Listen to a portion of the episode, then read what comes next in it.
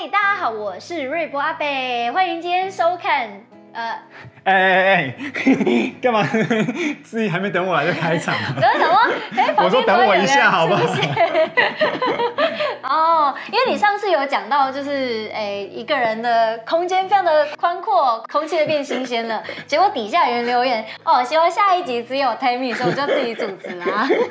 篡位，篡位，你会有一天就把我频道的密码改了？我说，哎，我就是瑞博阿北本人自己。更变更身份，原来是女的啊！嗯，好了，今天我们要聊一个比较严肃一点的话题啊，就是武汉肺炎哦，或者是被更名后，它应该叫做新冠状病毒 （COVID-19），对，对不对？那为什么要聊这件事情呢？因为最近如果你有看新闻的话，会感触很深，就觉得哇，这世界非常的恐怖，非常的可怕。你最好哪里都不要去，最好都不要出门，然后工作都远距，然后最好不要跟人类有接触，吃饭都叫外送。你有没有这种感觉？有哎、欸，感觉很恐慌，像以前看电影的时候那个《我是传奇》一样。嗯，感觉世界要到了一个尽头，对不对？那除了这个之外呢？当然还有之前所谓讨论这个妈祖绕境要取消，然后各个国家之间的这个边境都要关闭，不让国家跟国家之间有互动，然后各种运动的赛事的取消，包含可能啊东京奥运要被取消了。嗯，那一些比如说科技的盛会在德州，嗯，South by Southwest。也很多人在说，哎、欸，这个东西应该要取消啊，不要再办了。然后股市整个都下跌，狂狂跌，这样子非常非常的可怕，对不对？那这一切呢，其实都是透过啊、呃、新闻跟媒体啊的传递，所以大家去意识到，哦，这些东西有真的很可怕，然后开始对于这些事件开始做出了反应，对不对？嗯，我先讲啊，就是这个病毒本身。的确是有它的可怕性存在，对，啊、对不对？因为的确也很多人因此而丧失生命，所以我们这影片不是在讲说哦，不用怕啦，怕什么怕就冲出去，绝对不是这个意思。但是我想要探讨的是，嗯，这个恐惧背后的本质以及它是怎么被传递的。嗯、我觉得这件事情蛮值得去探讨。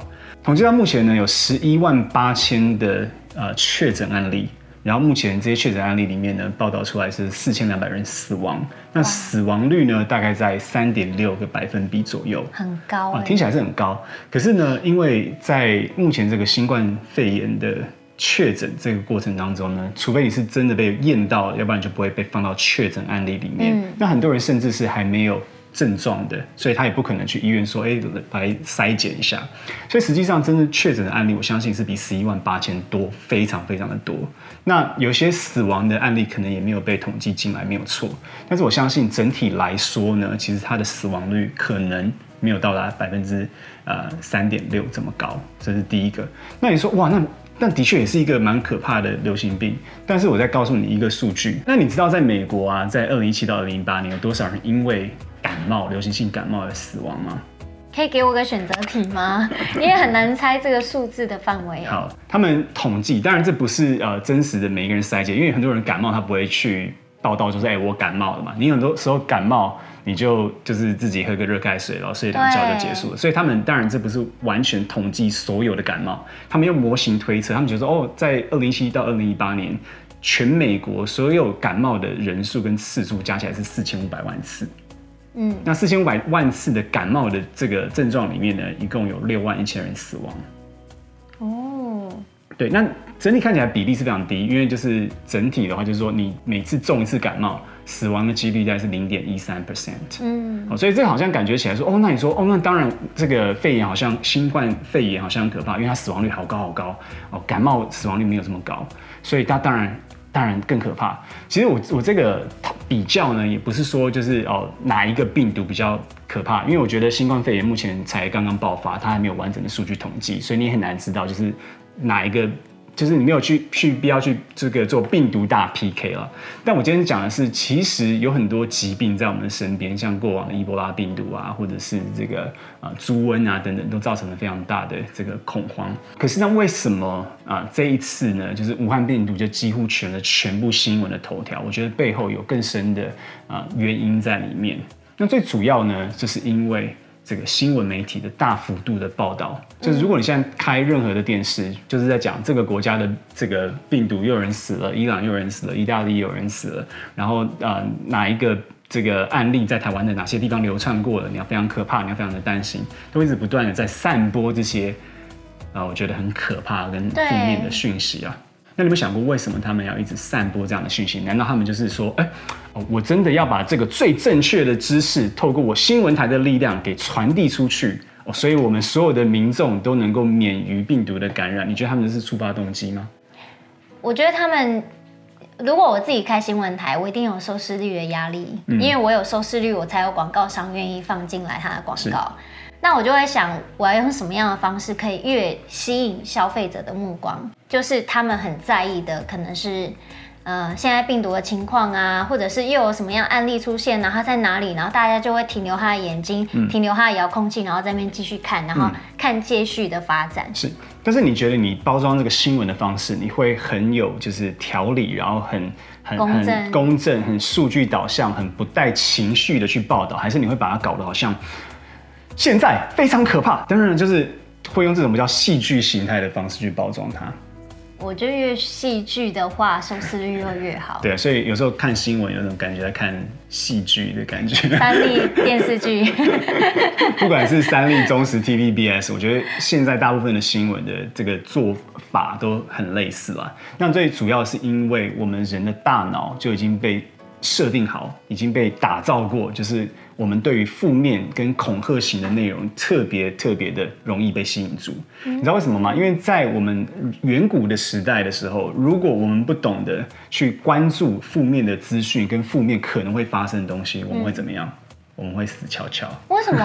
啊，因为就会随时有一只狮子跟恐龙就啊，就把你给吃了。哦，啊，对，所以我们的大脑就是随时在关注，哎。耳听这个四面，眼观八方。对不起，阿杯中文不好，正确念法是眼观四面，耳听八方。都在听负面的、可能的、可怕的讯息，所以我们的大脑就已经被设定成这样子了。而新闻台也非常的清楚知道这些观众的大脑是无可救药的。所以这是人类为了求生存所。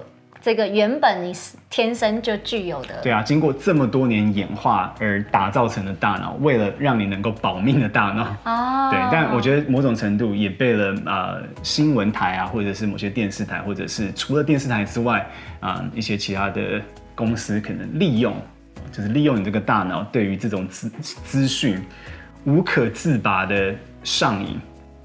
哦，那当然，为什么他这样做非常的清楚？因为如果越多人观看他的节目的话，收视率越高，那在这里面可以卖出去的广告的单位或者是价格就会越贵嘛，对不对？嗯、所以这是非常明显的。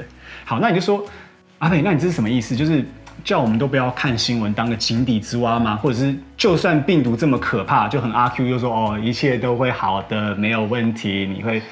搞得像邪教，有没有？这样也也不对，也不行，也不行，对不对？所以你要搞清楚是这样，就是看新闻得到资讯，跟真正学习一个重要的议题，主动去获取资讯，这是两件不同的事情。嗯，你可能一整天在看武汉肺炎，然后看新冠病毒的资讯，然后你还是对这个病毒不了解，你只、啊、你只学到一件事情，叫做。这世界好可怕哦！对，我是不是应该卖我的什么东西，然后躲到哪里去？躲在地洞里面？你只会学到这一件事情。真的，而且我看到非常非常多的长辈，嗯、他们都会一整天开着新闻台，然后从早上早上可能六点起床，播到晚上要睡觉前，嗯、整天都在播新闻台。然后新闻我说：“这不是已经重播十次了吗？为什么你还在看一模一样的新闻，然后再一直的重播？”嗯、对，然后身边很关心我的长辈就说：“对，呃，嘉瑞啊，就是二贝。”家人 就说，你要看新闻，你要多看新闻，然后我就会很乖的就说，嗯，知道了。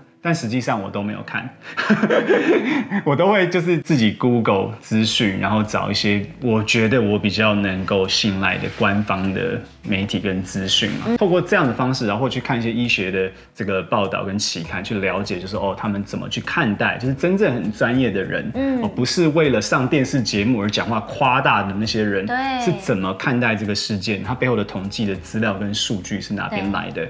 然后再去吸收之后，再去对于这件事情做出我自己的判断。而且我我发现啊，就是看新闻，尤其是负面新闻，我光是去吃午餐，花个十五分钟看新闻，我就开始觉得我心情很不好，然后开始觉得啊咋，然后就是觉得、嗯、啊，就是会开始皱眉头，然后那个心情是郁闷不开心的，然后觉得有恐慌感。对，你就被洗脑了。对，嗯、然后我想说，我光是看十五分钟就这样了。那很多长辈他是看一整天，可能看了十二个小时，嗯、那那个心情怎么可能会容易就是？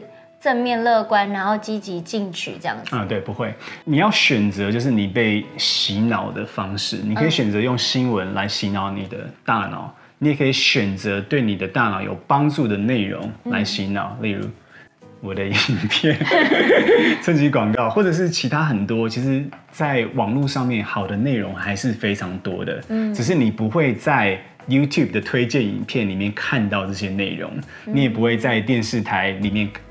呃，主流的电视台里面看到这些内容吧，可能所以你要自己有这个心情去寻找。